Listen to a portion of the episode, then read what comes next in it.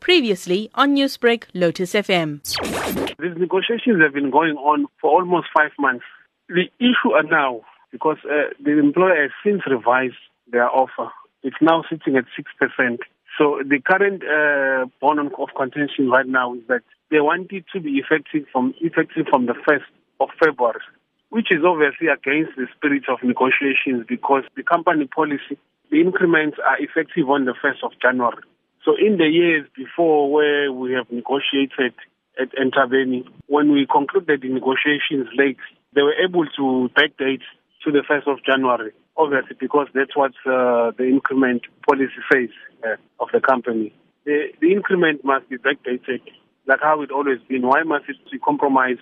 If the employer refuses to compromise on the issue of back pay, what will NEHAWU and employees affiliated to the union then do? The mandate that we have right now is that uh, if the employer is not willing to, to compromise, remember 6% is not what we wanted. It's a compromise even from ourselves.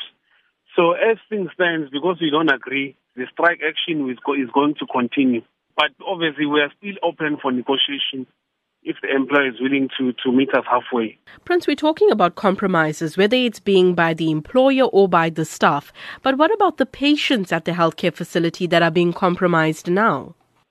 Uh, obviously, the employer has to take that into consideration because the position that he has revised, we are willing to, but then he has to make that minor adjustment so that we are able to resolve this. We are not rigid in the way we are negotiating. The employer must meet us halfway even uh, when we sign the picketing rules, there's a, a skeleton staff that uh, the hospital needs to, man, need to maintain in the event of strike, particularly this one. So we have signed the picketing rules. There are no patients that are abandoned. Newsbreak, Lotus FM, powered by SABC News.